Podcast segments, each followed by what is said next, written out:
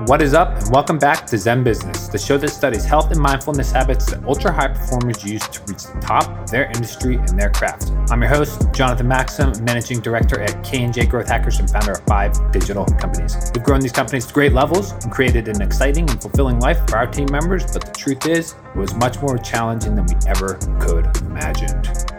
All right, now let's jump in.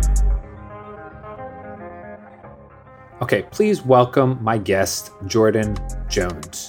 You can find him on Instagram at J underscore bronze. Jordan is the founder at Iron Tree, and he is a prominent cannabis entrepreneur who has recently taken his endeavors into the CBD space, starting the company Scara CBD. Skara is a very unique tincture that can be used as an ingestible or as a topical, so like uh, oil for your face. It includes all kinds of nourishing nutrients such as orange oil and vitamin E, etc. Uh, it tastes very good, of course, works very well on your face.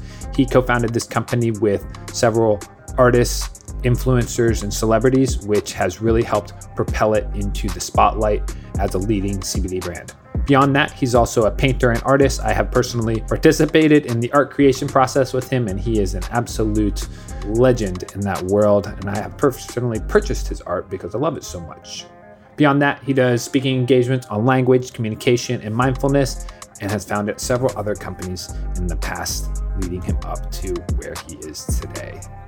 So, without further ado, please enjoy my far and wide ranging conversation with Jordan Jones. What's up, man? Not a lot. I'm Not a excited lot. to be here. Bro, so how funny is it how we first met? And then like instantly became friends. Dude, it's hilarious. You want to tell the story? I would love to tell the story. I'd love to hear it. So we were at uh what was it? Ar- Arizu's yeah. Ar- Arzu. I've mispronounced her name like countless times. I was I was at the, this event at Dosis uh, on Yeah, Dosis. Abbot Kinney last week, and I was like, yeah, you know, I met this cool guy at, at Arzu's event, and, the, the- and somebody chimed in. We are like, it's a Arizu, and I was like, Really? I was like, damn, like, At the Dosis event? yeah, like I was like, I was like, I didn't even know you guys knew each other, but he's like, yeah, it's a Rizu, and I was like, damn. And I had noticed that I had been texting her. I like, gotta ask her. Maybe I'm saying it wrong this whole time. I was like, Correcting people. like, I was like, damn. I looked at my text messages. I remember I texted her like, hey, Arzu, like, spelling it wrong. oh, spelling it wrong. Oh man. like, I was like, damn. I hope she hasn't been nice to me and just not told me this whole time. Uh, I don't know, man. Uh, I don't know, but we got we got to sort this out. I'll, I'll ask her. All right. Um, After the show. yeah, after the show, we'll, we'll sort that out. Um, but we were at this event. It wasn't in Brentwood, right? Yeah. And um, Somewhere bougie. Somewhere nice. Yeah, I think. There was an R8 parked outside, You know. evidently. you know, like there was a uh, waterfall in the backyard. Jesus. Yeah, uh, we were doing um, was it breath work? We did some yoga next to each other, and and we just so happened to just sit next to each other. It wasn't. It was just by chance, really. And um, we did uh, this tree pose where you grab other people's shoulders and you know we grabbed each other's shoulders and uh, you know we're just kind of like i was i was a little bit hungover you know Were i, was, you? I wasn't I feeling know. great and i was like Thank, okay. I think I was a little hungover I that was, day like, I was like this is this is not hard okay like i'm chilling i'm like i was like okay like this guy seems all right and then um but what it was really was uh after curtis's um breath work Yeah.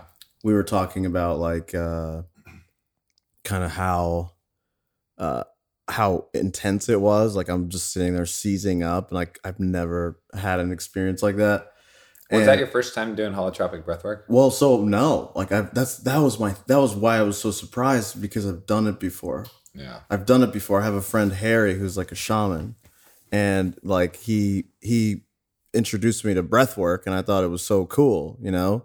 And I would go to his classes every once in a while in like West Hollywood, and you know those ones are great. Don't get me wrong, they're great. But with Curtis, like when they were saying he's the Tony Robbins of breath work, Do they say that? I haven't. I haven't. Yeah, I've heard that a gotten few down to me times yet, now. but- yeah, but Wow. like how that guy's not fucking around. Yeah, he was not fucking around. that was that was really good and i remember I, I think we i think we even dispersed and then we came back before you left And I just remember like we looked at each other and I was like, I can't remember who said something first, but uh, it was it was like this instant kind of like, oh, this guy's kind of cool. Yeah, I could be homies with this guy. yeah. And then I was like, I was like, uh, how, so how about that breath work, huh? And then and then and then you you were like, damn, that, that was so good. And uh, remember the part that they were talking about the loved. Remember a time that you're feeling the most loved. hmm And I said, I just couldn't help but think of my mom cooking for me. Oh yeah. And you said the same thing, more or less. You're like, that's so crazy that you said that because I was thinking of my mom, you know, making like have us having dinner with my mom and just having a feeling of love. And I feel like it was just kind of funny that we connected on the pretenses of mom love. you Couple know? mama's boys. Yeah, a couple mama's boys. Like just Out in LA trying to make it. out in LA at some like day retreat, you know, like Right. it was just like, oh man, I thought it was so cool. I didn't even really think about that until like the other day. yeah. Honestly, I forgot that that was the basis we started our conversation on, but I have a big connection to my mom that she almost always comes up when I'm doing spiritual work. Mm, You know, whether that's like doing ceremonies or meditation, she's there a lot. dude, that's huge. Yeah, I mean, it also reminds me how important it is to like go see her and like spend time and make time. But yeah, I, I, one of the interesting things I find about like doing spiritual stuff is like everyone is so vulnerable and like, how do I put it? Like their guard is down, so anyone you know could theoretically like get into their space, maybe into their heart, and like I would think people would be uh, kind of awkward and like standoffish, but what I've found is that like at those events, like people are like very talkative. It's very easy to like strike up conversation and get along. So when people are like being vulnerable, they're actually more easy to talk to. Mm, And so I think that's why like we fostered a friendship so instantly because we're like, this guy's energy is clear. I know that he's genuine and and what you see is what you get. And uh, that's the basis I need to like be cool with like chatting or whatever. mm, You know, whereas like if you, I mean, you think about like a nightclub, right? Like everyone is so guarded. A lot of people like standing with their arms folded, or you know, there's a type of body language called called I think it's called blading, when you turn a shoulder in and you're basically shutting out your your energy to that other person. blading. I think that's the term. Tom Bilyeu mentioned it Hmm.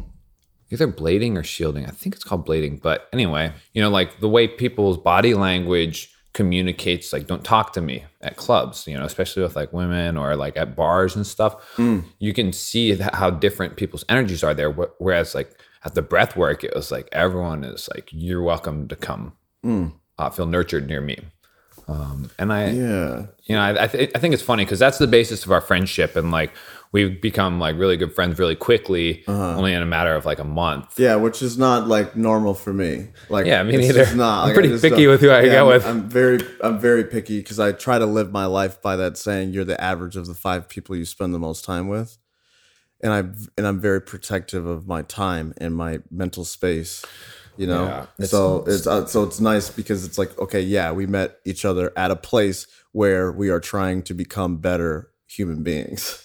So It's that good, that good you know, basis to meet on. it's a great basis i think to meet on you know so i thought that was pretty cool and that's actually what i plan on sharing too on thursday i plan Okay. on sharing opening with that With which part? with the how we met because it'll Ah. tie into that's why we're doing this event is to meet strangers Genuine, and connect with and connect with them yeah so it's like it makes sense it ties in for me Perfect. Yeah, I, I, I found that at my last event we did something that caused people to like break the ice and in a like a more modern way, you know, Sure. like with the meditation and like even had people like pick each other up off the ground and stuff. And the energy in the event rose so much. Like everyone was being very talkative, and like afterward, people were buzzing. Like got so Mm. many thank you notes after the fact. And like just thinking back on like when I go to events, I don't send a thank you note to the host usually. So people must have really had like yeah they must have above the really top got some value experience. Yeah. Yeah, that's awesome. Yeah, I was actually thinking that, like, you know, I grew up in the church, like in church, church, you know, and I Which remember city did you grow up in? I grew up in Madison, Wisconsin Oh, I didn't know until that. until I was 16, and then I moved to Florida to finish my senior year in high school, Got it. and then I was there for about more or less 10 years, more or less. Which part of Florida? Uh, Tampa, yeah, and I was in the church like heavy, like Sunday, Wednesday. Like Baptist church? like all kinds of churches. Like I went to Baptist churches and I went to evangelical churches, like Presbyterian. Like I was all over the place with the know? shouting and like the dancing. like everything. Spoken tongues, did all that. Dude, yeah, yeah, yeah. It's, it's pretty nuts. Look at you now. Yeah, look at me now. Uh, but uh, what I thought was, I sometimes I think back to that because you know after I would say maybe like 23, I became very uh, maybe I was like 22. I became very uh, resentful towards the church and like towards Christianity and religion and everything. So I was very uh, what's the word? I was very nihilistic, like, and also very atheist at the same time like that's that's usually the tendency like it's apostasy you know that word No, I don't know apostasy is like freeing yourself from a dogma and a, lot I of love- times I it's, love that. a lot of times it's but but with apostasy comes a lot of growing pains that a lot of people don't actually get out of so it's like when Ah. when let's just say that you have like a worldview that is like let's just say you're muslim or christian or you grow up in a certain religion and then your apostasy happens where you're like wait this is not there isn't one true god. There maybe is other gods. Maybe there's no gods. Maybe there's blah blah all this other stuff. And the easiest the easiest thing to like slide into is nihilism. Because when you have this one you when you have this one answer that you've had your whole life and you find out that that's not it and you find out there's infinite answers the easiest answer is to say oh well what's real? What can i quantify? Well i can't quantify god. I can't quantify an afterlife. So that means that there's nothing and that means that nothing matters. That's kind of the slippery slope that a lot of ex Christians or ex whatever go down is they find nihilism and then they kind of lose like a higher sense of of Purpose. Uh, of purpose, a higher sense of accountability, right? Ooh. So it's like like so that's why it's like I'm not I'm not in uh, any way saying that it's a it's like an awful thing to lose your religion because I don't I'm not religious.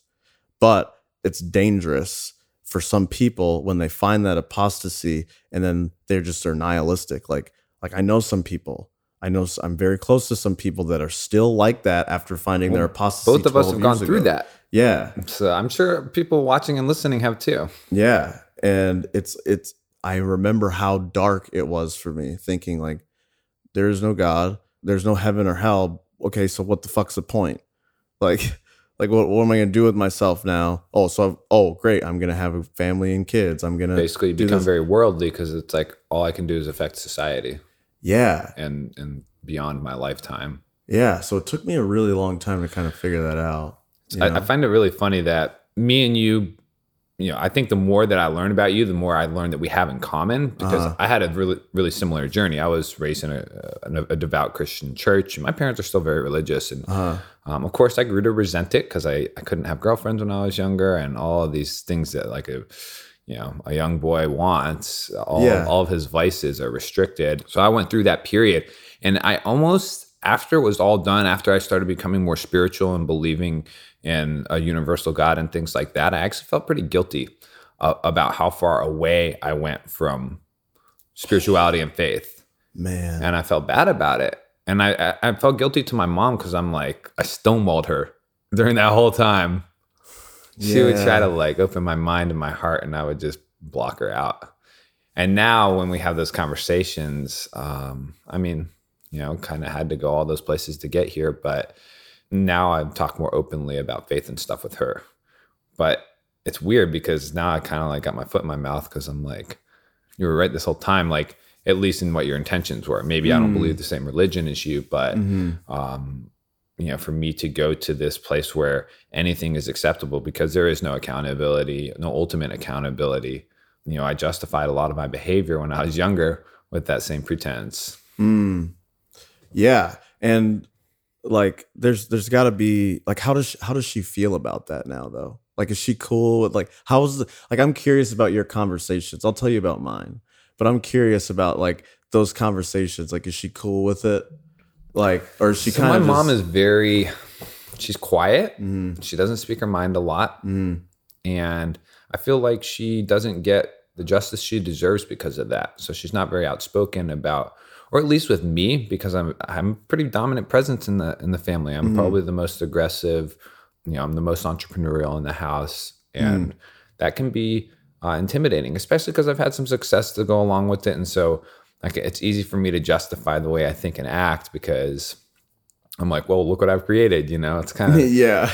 I mean, obviously, what I'm doing is working. Yeah. Damn it. God, that sounds so arrogant. It, yeah, it does. It but does. that's why I'm bringing it out to acknowledge that I I don't think that becoming successful financially or even socially or whatever necessarily justifies any kind of wrongdoing or negative behavior but fair enough my conversations with her so i i eventually just put down all of my withholdings because she's my parents are getting old. My dad's 70, my mom's 63. So it's like this is a time when I want to have full relationship with them without any restrictions. So I don't hold back at all. I tell her everything. I told her when I did my ayahuasca ceremony, mm. sent a chill down her spine, of course. Oh yeah. And then I did I did a second one.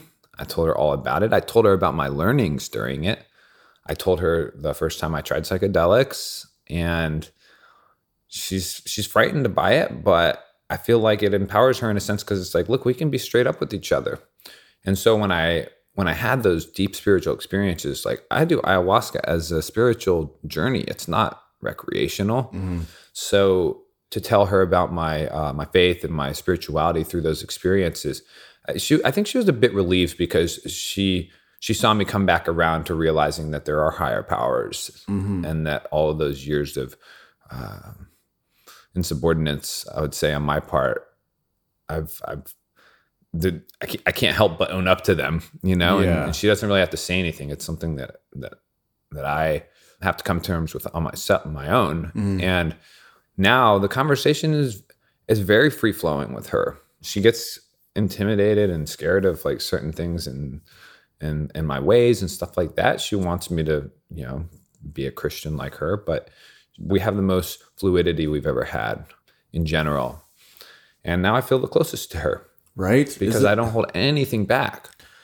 Man, that's like that's so freeing. Honestly, it is because I remember the the and it rattles her cage a little bit, but I think she appreciates it. Uh, like that because at the end of the day, they most i would say 99.9% of mothers just they just want to love you and they just want you to do well and i think where the conflict is is with them is that they you know they raise you a certain to be a certain way. And then when it's not that exact way it's like ugh, like but if you're showing them like i'm actively trying to be a better human just like what you're saying but it's maybe not in, along the same presets and you know ways that exactly the same way that you want to do it like like the, eventually it kind of chips away at them that okay yeah my son's not a pastor.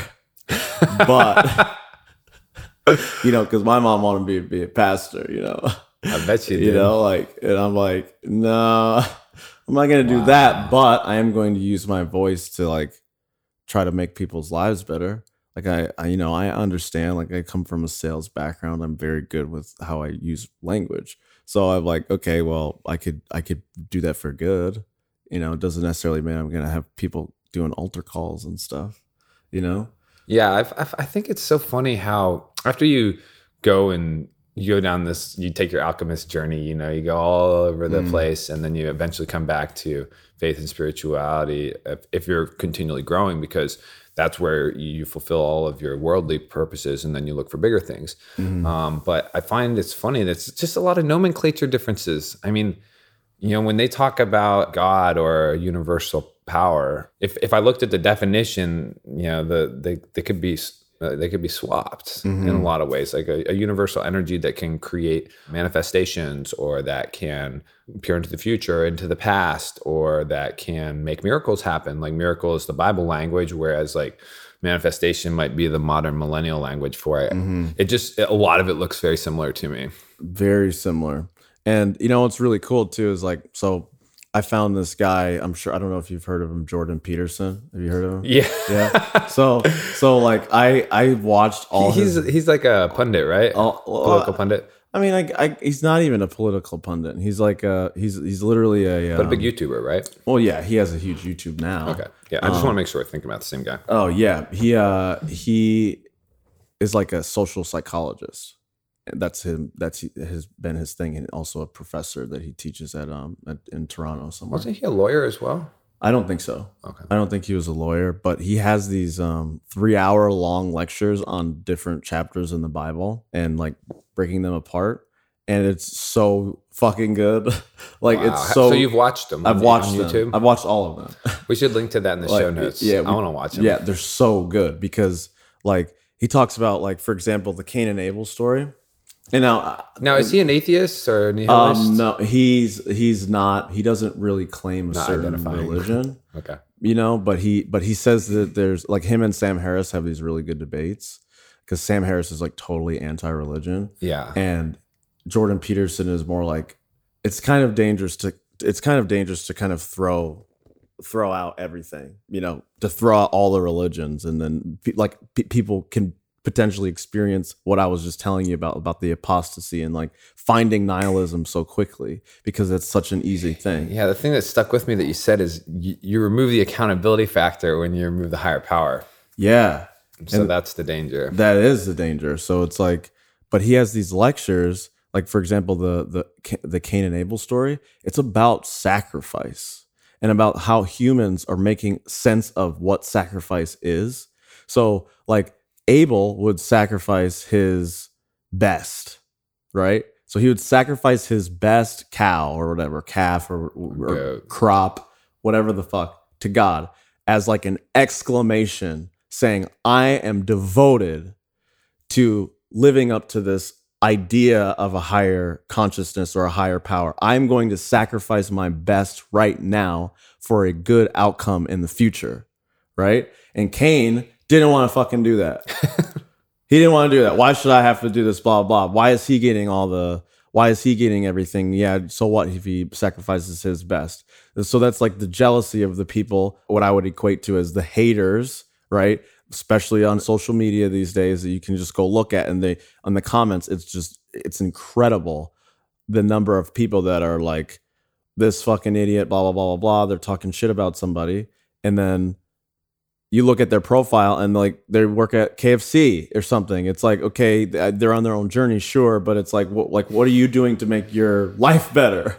Like For the lives of others. or the lives of others. You know, it's like, why are you throwing stones at this person who's trying something, you know, for themselves? I mean, yeah, certainly some people deserve a certain level of criticism. I'm just talking about people who just comment on other pages of just hate for no reason. It's a similar thing.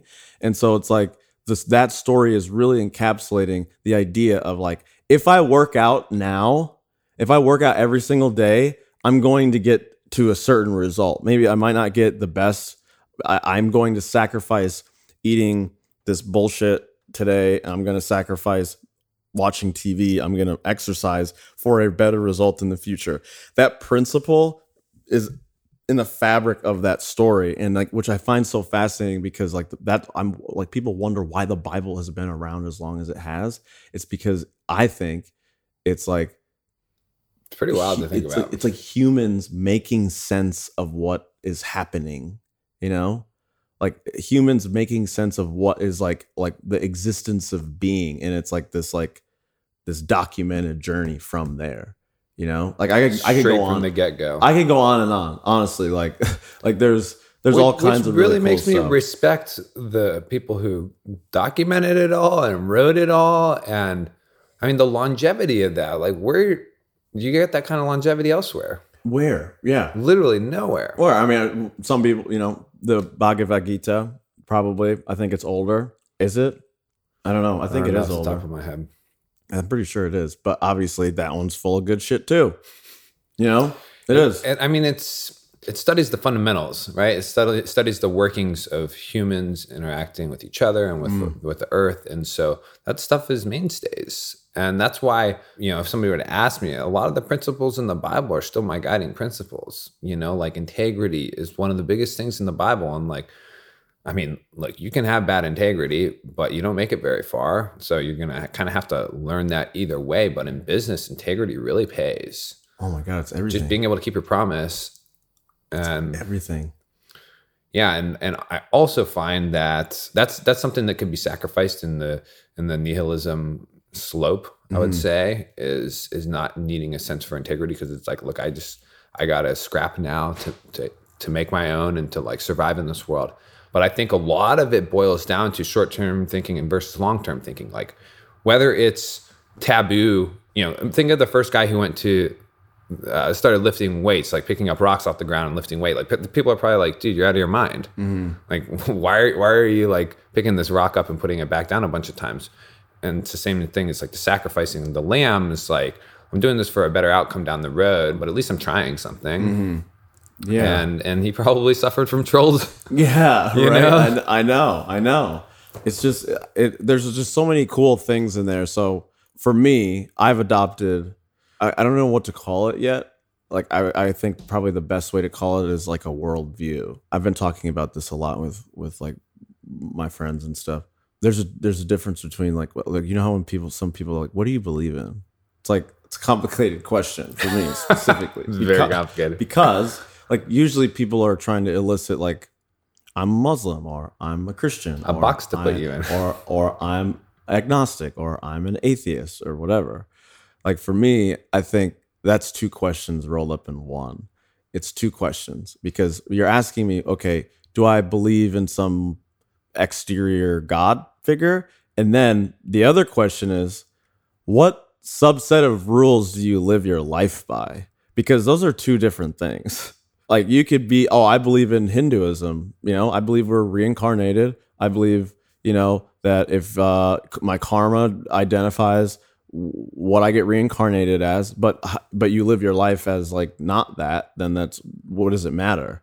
So like for me, I think like my subset of rules that I live my life by is find what's useful and do that.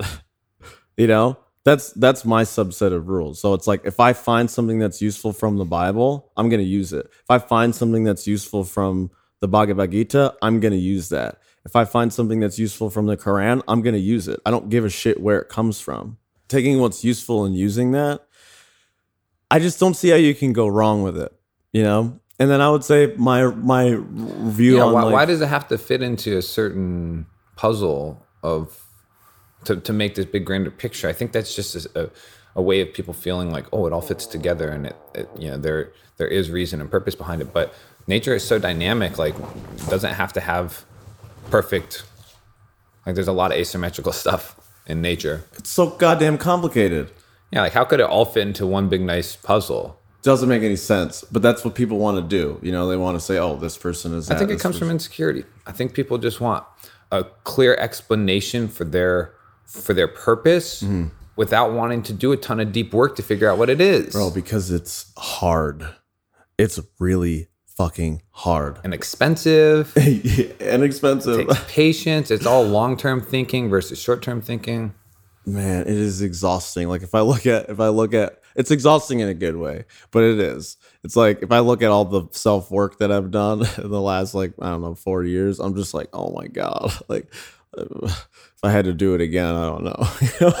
but that's the thing is I, I, am continually doing it again and again and again. But you know what's funny is because there's always rubber on the road, you're always making meaningful changes and mm. never gets old no matter how tiring it is. Yeah, yeah, that's true. That's true because it's like I feel like it's for me like I, man, I'm probably a utilitarian to the core to some degree.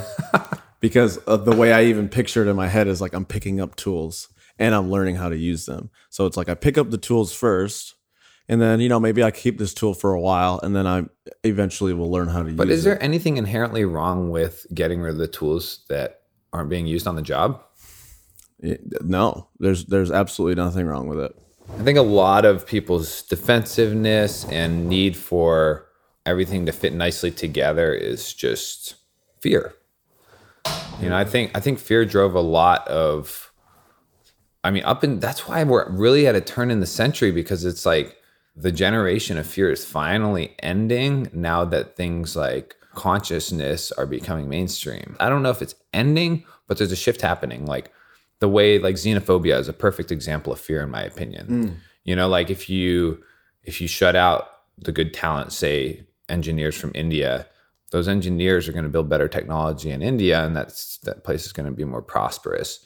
And so it's it's fear that they're going to take our jobs. Like, why don't you just go learn to program? You know, white guy from from Oklahoma. you know, like yeah. if if you don't want somebody to take your job, just go do better than them. Yeah, yeah. And instead, they they shut things out that they're scared of, and and that that concept lives so pervasively not in the bible but in people's manifestation of the bible mm. you know how people live it out mm. and in a lot of religions and in everything that i do you know both me and you our, our businesses are wove pretty deeply into our lives i'm trying to remove that fear short-term thinking if you break into somebody's house because you need food like that's because you fear you're not going to have something to eat the next day. And it's really short term thinking. But if you can remove yourself from the fear component, I, I need to do this, I need to do that to feel safe, you know, then you can be your best self in mm. business and in life. And that's why I don't have a, a clear doctrine from a book because I don't want to be, I think people have really misinterpreted it there's a book called uh, Wild at Heart. I'm forgetting the author is, but it's a Christian author, and he talks about how uh, men are meant to be fierce and savage and, mm. and go getters and all this stuff. And the mm. Bible, the the church, I mean, the church turns them into good little church boys who are soft and and like turn the other cheek is has been completely misinterpreted and it's created a bunch of uh, wimps essentially. Mm-hmm. So that book's really good. I recommend it if if yeah. Actually, my mom made me read it when I was a did kid. Did she? Yeah, she did. I mean, I, it's just I, for a different perspective. Yeah, yeah. I don't agree with everything in it, of but of course not. But but again, you took what was useful from it. You know what I'm saying? And like you left the rest. Like no, you don't need to pray to Jesus twice a day. I'm not saying that's what the book says, but yeah, yeah but no, but the author definitely wouldn't disagree with that position. You know, as a Christian author. Yeah, man, dogma is just not. I, I don't think dogma is useful because again, I really grew up in the church, and I know this. This must be familiar to you. It's like, oh, they're Muslim, they're going to hell, straight up. Oh, they're, they're not a believer. They're going a believer. To hell. You know, great Bible, or great church oh, word. Oh man, dude, I love Christianese.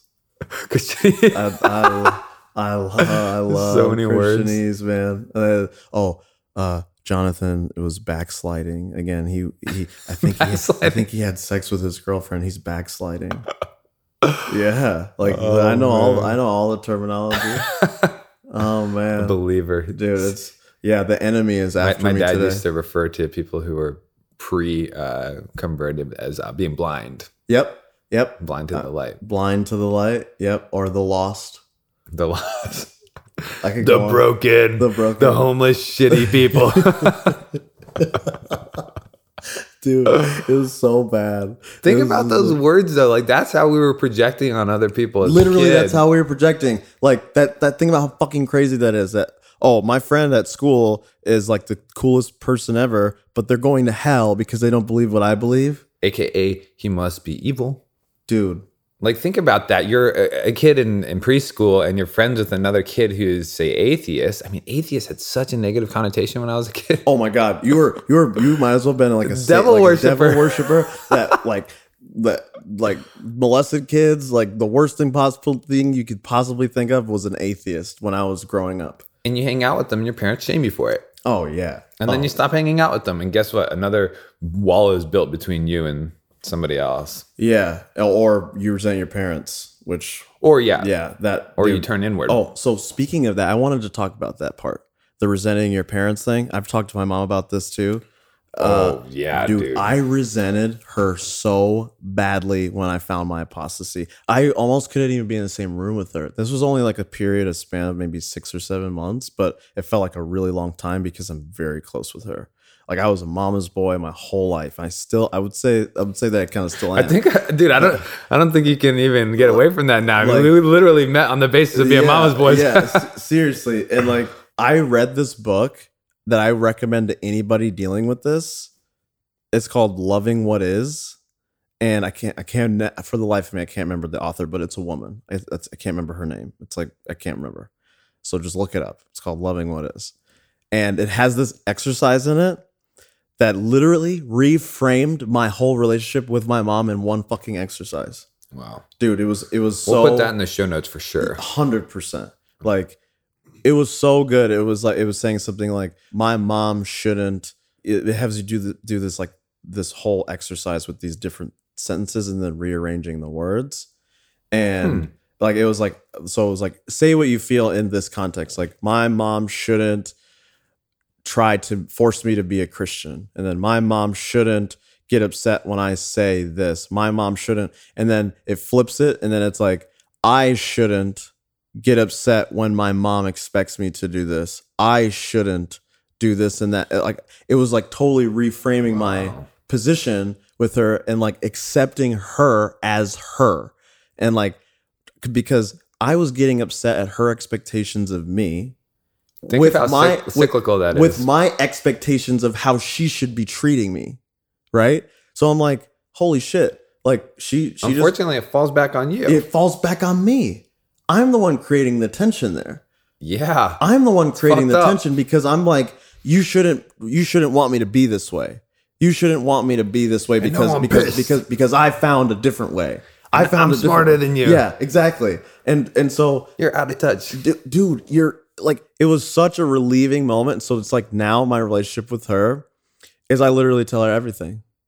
I tell her everything and I just and I steamroll over any kind of weird like, well, the Bible says I'm like, yeah, that's cool. Like, yeah, no, that sounds great. You Well, know, the Bible says. cool. You know, like In you Psalm know, 31. well, the Lord, I was praying for you. Cool. I'm great. I'm thank you for thinking of me. You know, Straight up, I'm like, like- dude, I still, I still send my mom prayer requests when somebody's in the hospital. She Oh, goes yeah. and puts it into her circle, and Well, because I look at prayer as like you consulting your highest possible your like best resource. your highest possible ideal you. It's like the ideal you. Like that's how I think about prayer. It's Wow. like you are consulting the ideal version of yourself. Damn, that's because deep. because you only you only have what's in your head. What's Yeah, in what your, your interpretation Exactly. it. So it's like it's not coming from some divine source. You are consulting the highest possible version of yourself. And that's why I think prayer is useful.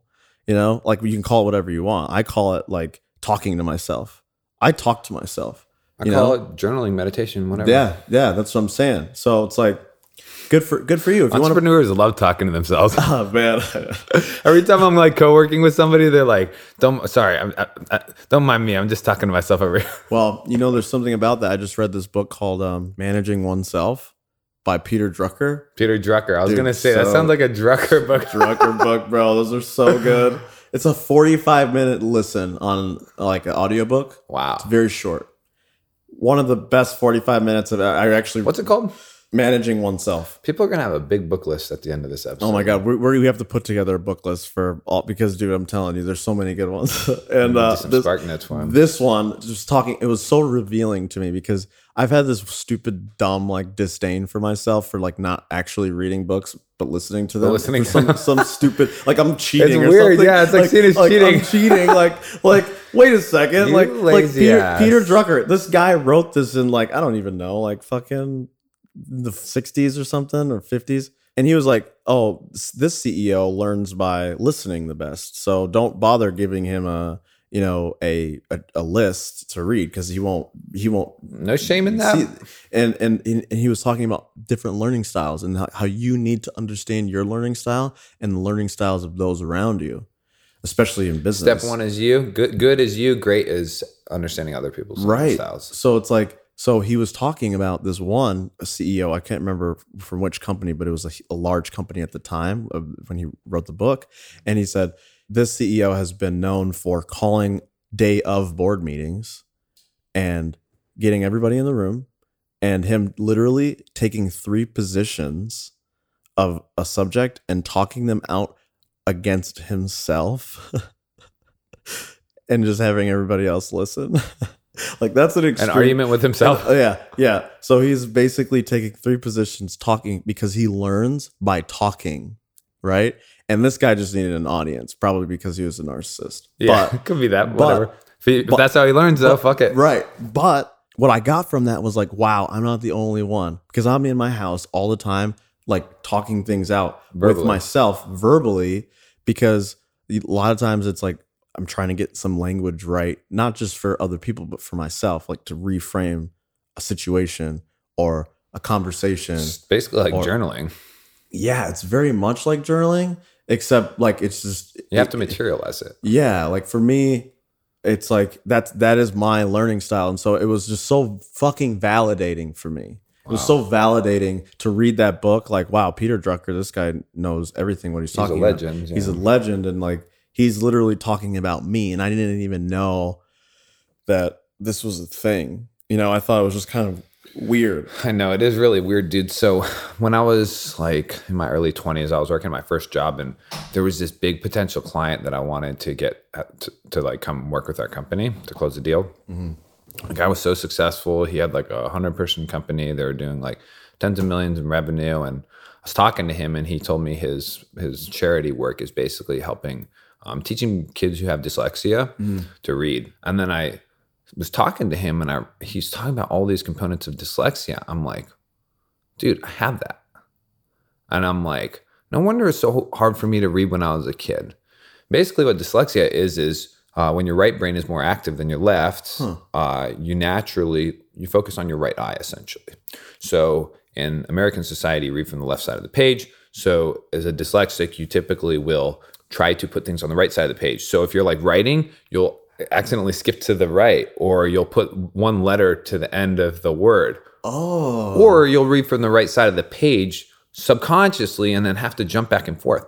And I remember I was in, in a sophomore in high school and I was reading this history book and I read the whole chapter and literally digested none of it and I did horribly on the test. And I was like, I, I read this whole thing. Like, why didn't I understand it? And then what I came to find out was I basically had dyslexia. And and I thought it was this big disability when really it's just a different a different arrangement, I guess you could say, or a different configuration of our brain. But people who are dyslexic tend to be very creative because the right brain handles the organic thought, hmm. not the structured thought. The left brain would be matrices and spreadsheets and stuff like that, whereas the right brain handles like fractal style thinking. Hmm. And so I was like, oh, no wonder I'm so creative. No wonder I like drawing and painting and stuff like that because I am actually physically disposed for that. And hmm. all this time, I've been trying to learn the way the other kids learn, and it never was favorable for me. And so I always just learned by doing, and I scrape my knees a lot because of it. You know, it's expensive to to to learn by doing every time. And you know, now being an entrepreneur and having started, I guess what, like four companies at this point, like there, there's proof that you can, you know, of course, work with any disability. I didn't even know until I was in my 20s, but when I was, you know, working at a big corporate company, I was a marketing strategist and I had to manage all of our budgets for my group, and that was 3.7 million dollars worth of budget. So I'm running through all these spreadsheets, doing all this budget planning and stuff, and literally like like a kid with special needs, right? Like I, I I'm I'm trying to read these spreadsheets from the right side of the page, not not on purpose, but Yeah. naturally. And I and I got pretty good at finance and financial planning and stuff during that time, but my learning style was so different, and I didn't even know that.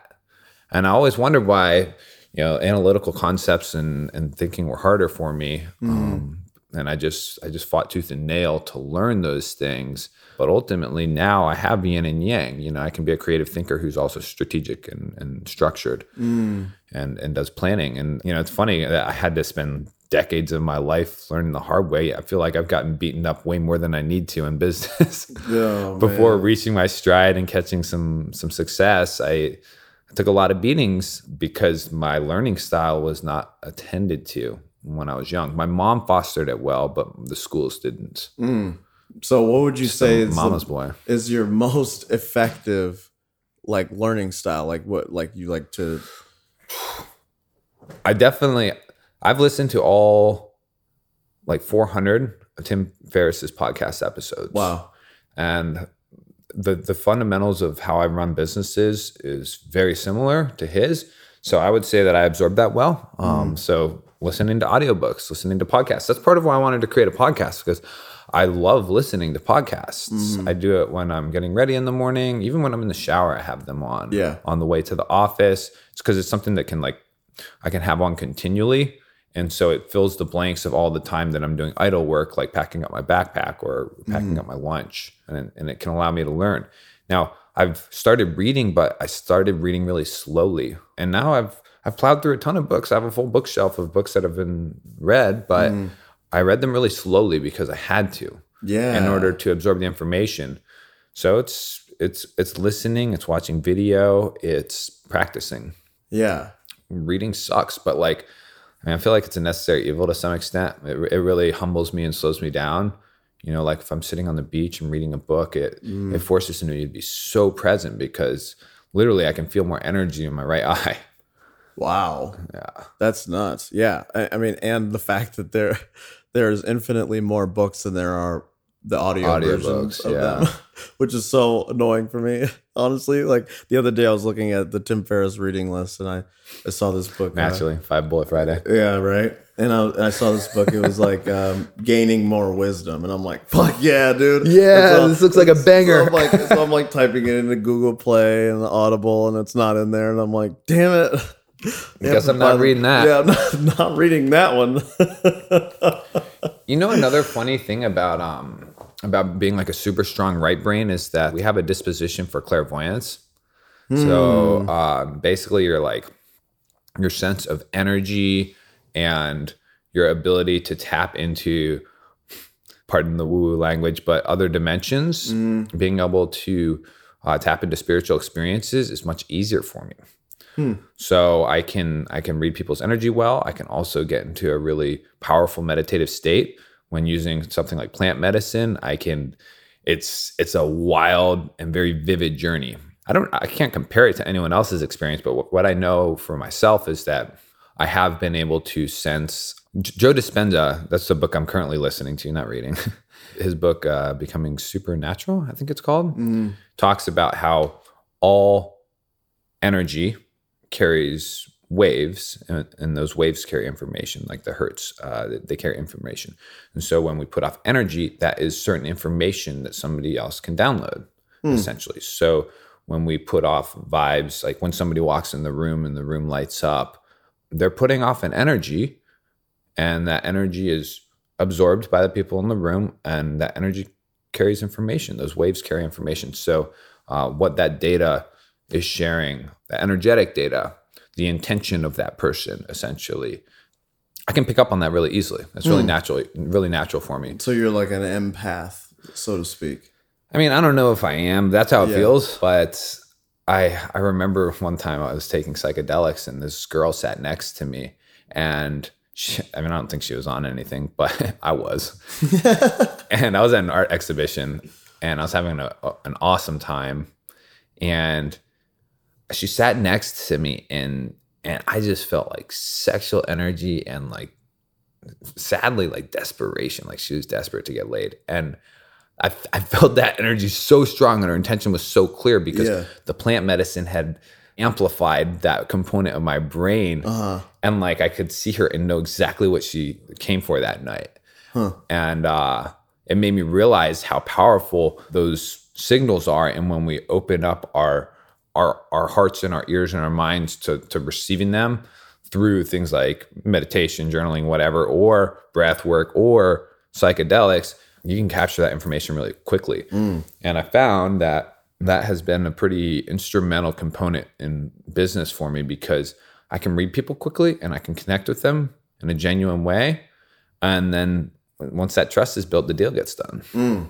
Oh yeah, because people work with people. You know, people buy from people. They don't buy a product necessarily, or they buy a story. That's another. That's like another huge theme. Mm-hmm. You know, so they can connect with your story.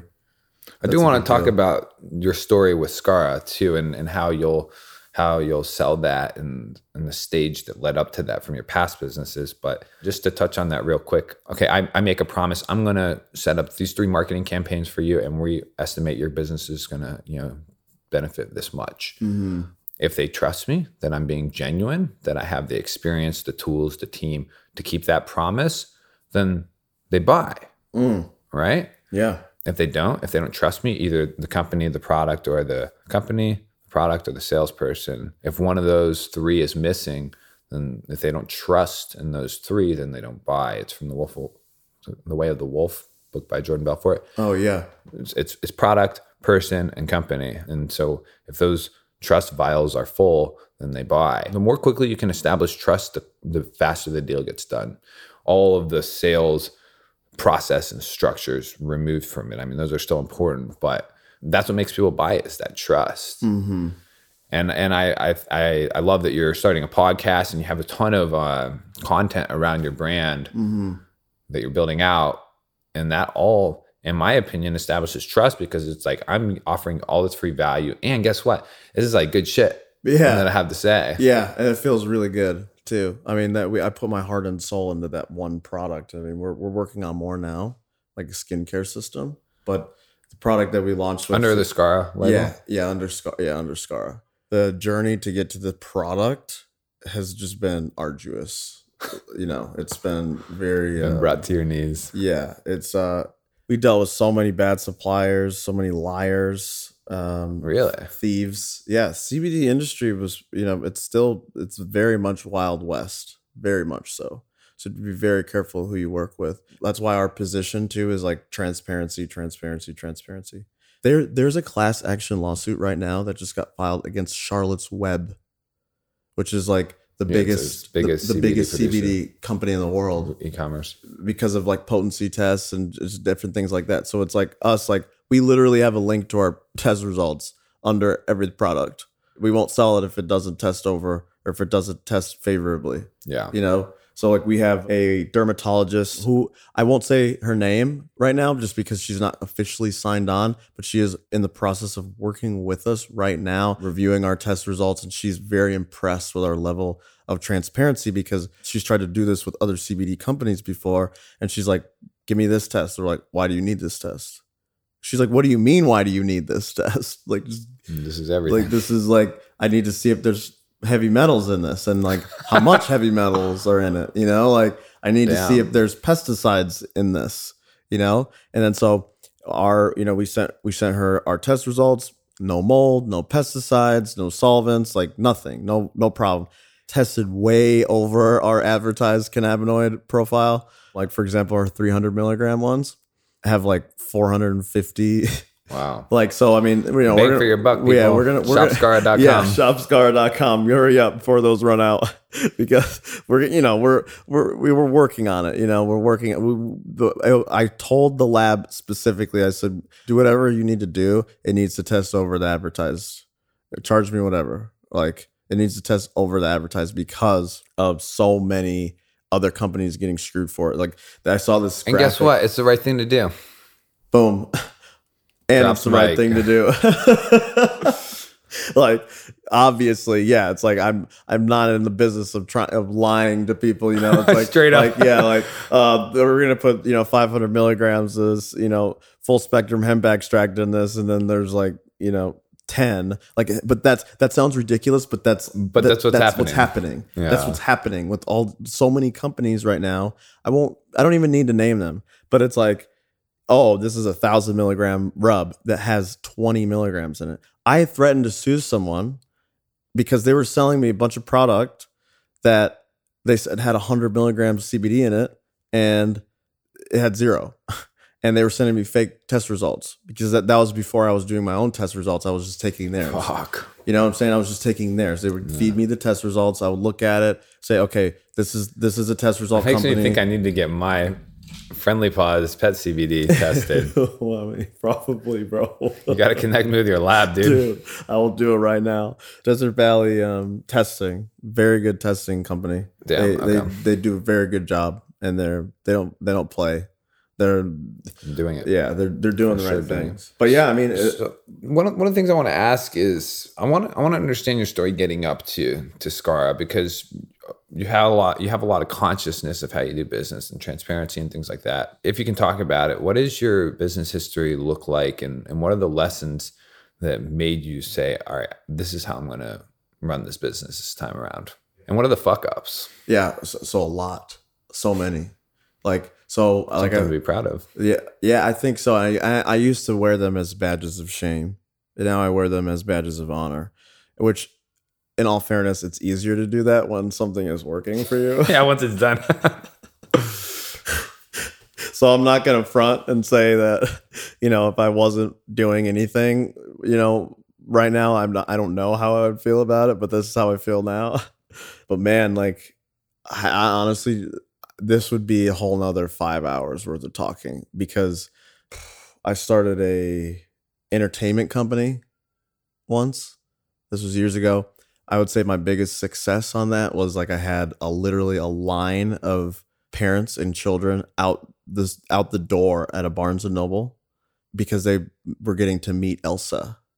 And that was that was I just had one of my friends who was a, like, like a model dressed up as Elsa, which I bought the I bought I bought these costumes no way. and I was there. I made a deal with the Barnes and Noble, which at the which at the time, now I'm looking back and I missed a huge opportunity, and I'll tell you about that in a second. So it's like dual thing. It's like a success and like a failure that I can learn from.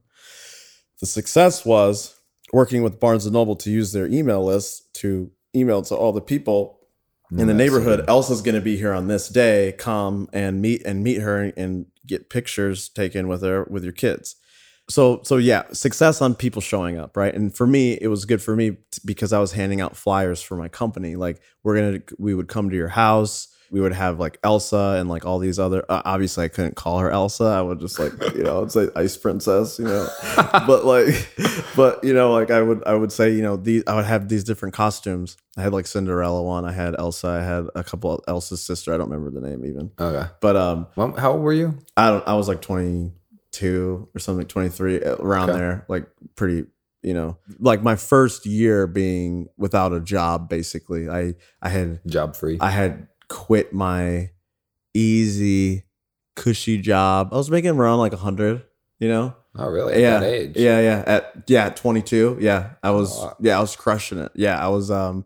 So before that, I, I managed an LA. I managed LA Fitnesses, about the same money, but 12 hours a day, six days a week. And then I went to Esurance. I was like one of the top salesmen there for like uh, as long as I was there. Like I don't know, 18, Oh, wow, 18 cool. months or something. And that was like a four day work week because you just work 10 hours a day, four days a week Yeah. pay was really good but i literally got to the point like this is like i talked to some people about this entrepreneurship isn't necessarily for everyone and i think people need to be very realistic about that certain people i think that people do have like i think i think I that wouldn't wish it upon anyone.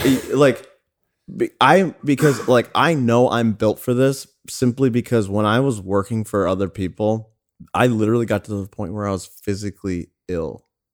I was physically ill going to work. Need some CBD, buddy. Yeah, it was bad. Uh, CBD wasn't even a thing back then, at least not in my zeitgeist. I was physically ill going to work. Like, what am I doing? This is, and, and it goes back to my root fear, if I could tell you What's your root fear? am I making the best possible use of my time?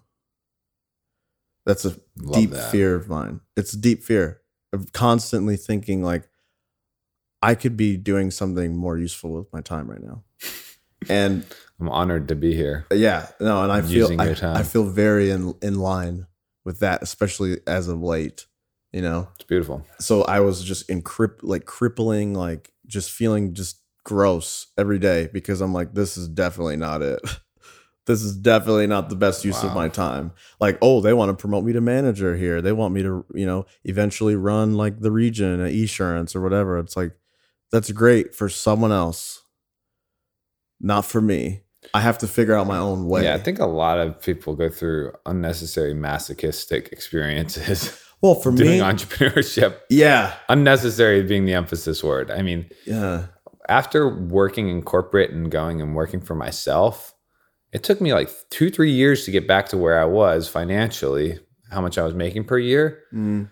So it was like two, three years of like depression and like fighting and just it was hard, dude. And like again, I wouldn't wish that upon anyone, especially like a woman who has kids to care for right, or something like that. Yeah, Like, like it seems pretty fucked up.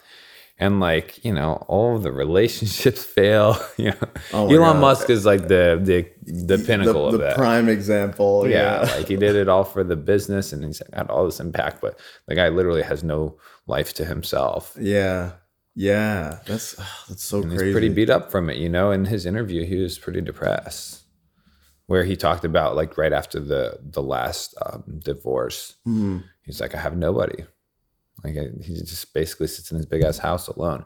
Now of course he goes and works and it makes him feel a sense of purpose but that's an extreme example of why i i, I don't necessarily recommend it. Because it's it's just unnecessary beatings in a lot of cases. Yeah, and it's so funny because I would say I don't know, maybe let me speak for myself, but I spent so much time kind of almost looking down on people that don't want that life.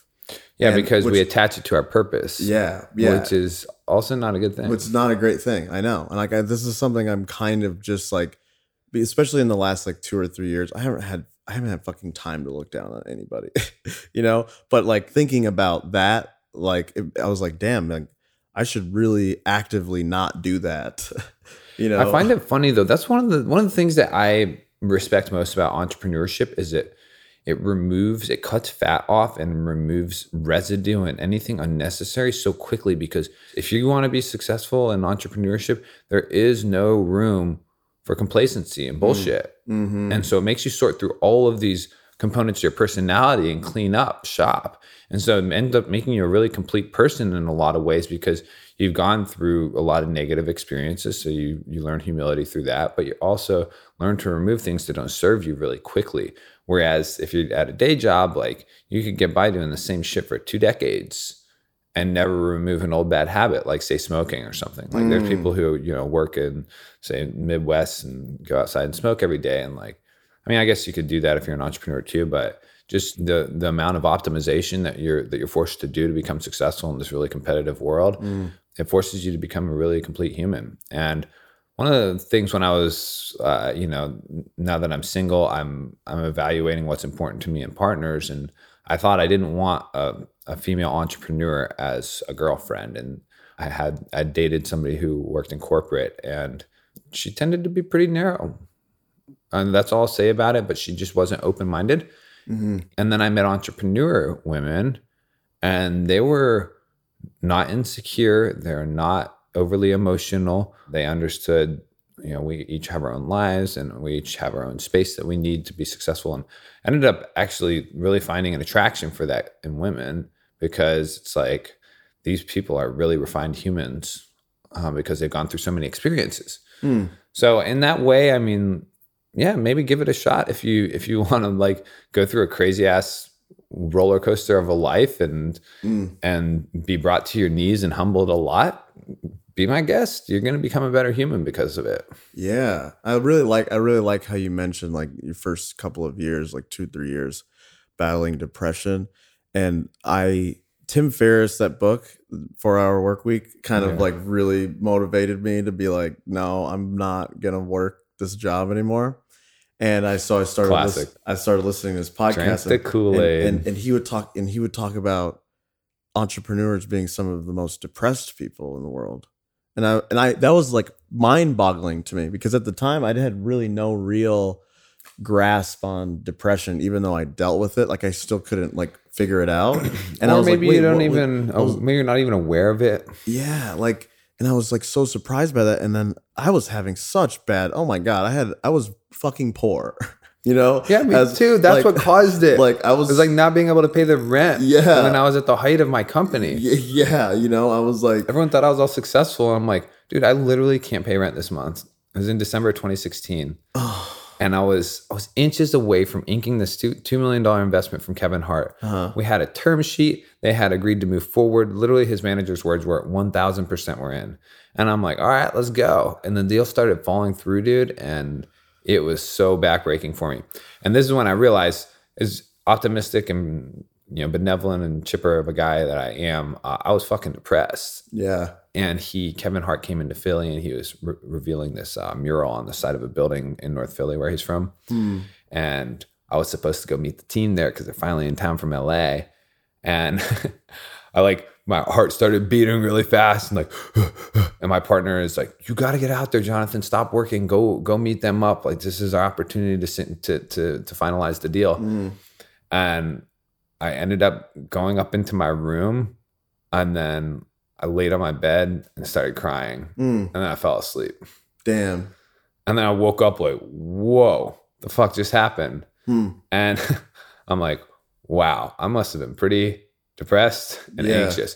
Even though the whole time i was like meditating every day going to the gym but i mean without getting paid with the huge ups and downs the deal eventually fell through. And i think it was like i think it was a really valuable lesson about like Uh, about where i hitch my value you know? It's so hard, especially as vocational people, when your vocation isn't going so well to not tie that to your self worth. And I still haven't fucking figured that one out. yet. Yeah, I was gonna say I, I still don't have the answer. I, I talk I talk with my coach about it, and that's one of the biggest topics about that we Mhm. talk about is like, dude, you gotta stop making this you. I'm Mm, like, but it's my purpose. This is what I was meant to do. yeah, man. When I when I had a I had a book business. I had ten employees. Uh, warehouse was buying and selling Wow. like forty thousand books at a time. That's what I was telling you. I, I lived in that warehouse. I lived in that warehouse for a while. um, when I was like bootstrapping, getting it going, and I eventually got like a place. That's the kind of stuff I would never wish on somebody else. dude. Me either. Like literally roaches. You know what I'm saying? Like like sleeping on the floor type shit. You know, like Fuck. dude, it was it was honestly though. I look back at it so like endearingly. Like I really, it, It's cute now, I- dude, but well, it was thing, rough at the time. time. At the time, I wasn't even. I have such a clear vision of how that business was gonna go, and it and it and it obviously didn't go that way. but but at the time, I was so laser focused that it wasn't a big deal.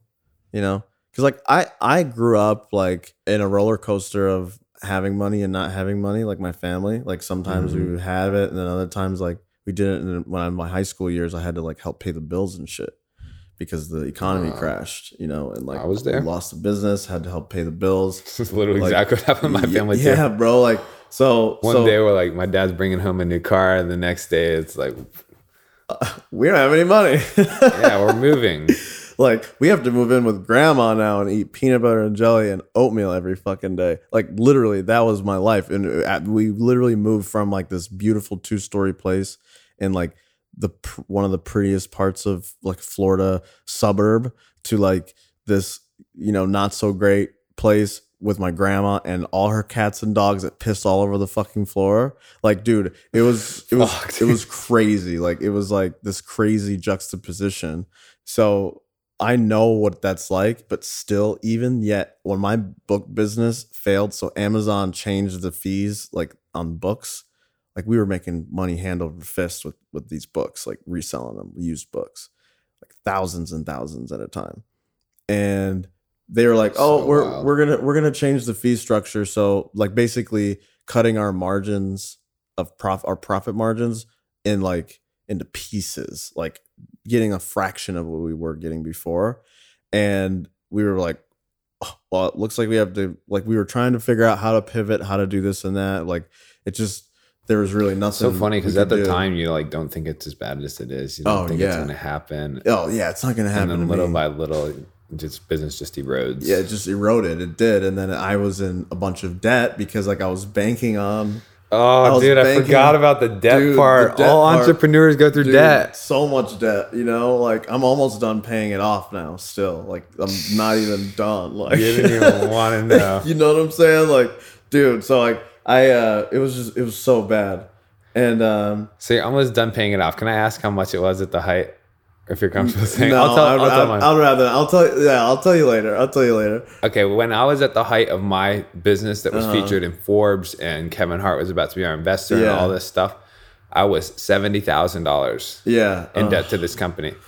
Oh man. Just just this past year, I, I paid it Per- down. personal debt. well, I mean, it's business, personal Yeah, debt, yeah, whatever. yeah, I mean, it, the, it was a company credit card. My co-founder Uh-huh. didn't help me pay it off, and um, I paid it down, and and then I I made way more back on the tail end. You know, we I I earned this year. I earned uh, more than almost double what I earned when I was in corporate. Mm. Um, so like I got out of it and I eventually saved a lot of money and stuff, but a lot of entrepreneurs don't get out of that. No, no, they don't. And I'm blessed. Like I'm just on like a plan because it was so past due, all that stuff. I just pay it monthly and I just don't care. Like whatever. I don't. I don't need. You know, like, like it's just like it was a nightmare. So I was so depressed when that book business. That's all subconscious depression too, dude. That's the stuff that's living deep in there. It's deep in there because, uh, like I said, so vocational. I'm so vocational. like you know, I, my whole identity was wrapped up in that business. You know and then like I'm like, well, fuck, what am I gonna do now? I don't have any money. I can't get any credit. Like, what am I gonna do? You know, like it was just like this deep, deep, deep, deep depression. I I hear that, and I just want to say one thing while we're talking about this, and we may have to cut this out. I don't know how comfortable I'm going to be sharing that, sure. but I was talking to another um, guy who's running a business that does I think 38 million per year, mm. and he was personally 450 thousand dollars in debt. Mm. his business does 38 million per year big fitness uh, supplements company. Damn. So um, yeah, if, if, you're going through that, don't feel alone. Um, and and in everyone, unfortunately, debt finances business. That's why it exists. Yeah, yeah, I know. It's like a, du- a double edged sword for sure. And educations, apparently. yeah. oh my god. All right, we we got to wrap it up. Yeah. Here. Um, I think it's a fun high note to leave on. yeah, I think so. Um, maybe not, but yeah, it's, it's reality, Humbling, folks. Yeah, truthful. it's reality, folks. Yeah, that's the real. Love your mom. Yeah, be, be on mama's boy. well, I guess my last question for you, Jordan, is: uh, Is mama proud? I hope so. Yeah, I hope so. Should ask her. Yeah, I will.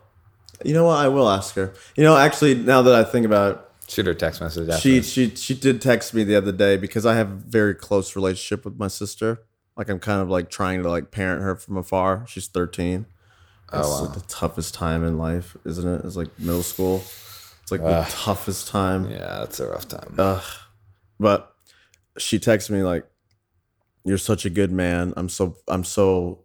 Mom did. Yeah, she said, "You're such a good man. I'm so happy." Of the man that you've become or something like that. It was something like that.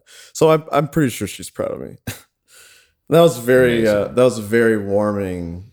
Took a long time to get there, but you text. appreciate it more. Yeah, yeah, it did take a long time to get there for sure. Uh, there were a lot of tears of why don't you believe in this? You know. Uh, oh man. well, I'm proud of you too. Oh, I'm proud of you too. What about your mom? Is she proud of you? My mom is. Yeah. Yeah. I kiss her ass a lot. I'm, I'm her poster boy. it's, it's the most important relationship in my opinion. I mean, yeah. of course the dad is too, but uh huh. Yeah, it's awesome, man. Well, Jordan, it's been a pleasure as always. Dude. Um, I'm sure we'll do way more of these. We, yeah, I, am confident that we will. We didn't even get to talk about business. We didn't, which is fine. Ended up talking about religion. The poor audience. yeah, the poor audience now. I'm sure somebody will like it. All right, beauty. Well, it's been a pleasure, Jordan. Yeah. I'll catch you on the flip side. Cool, man. All right. Cheers.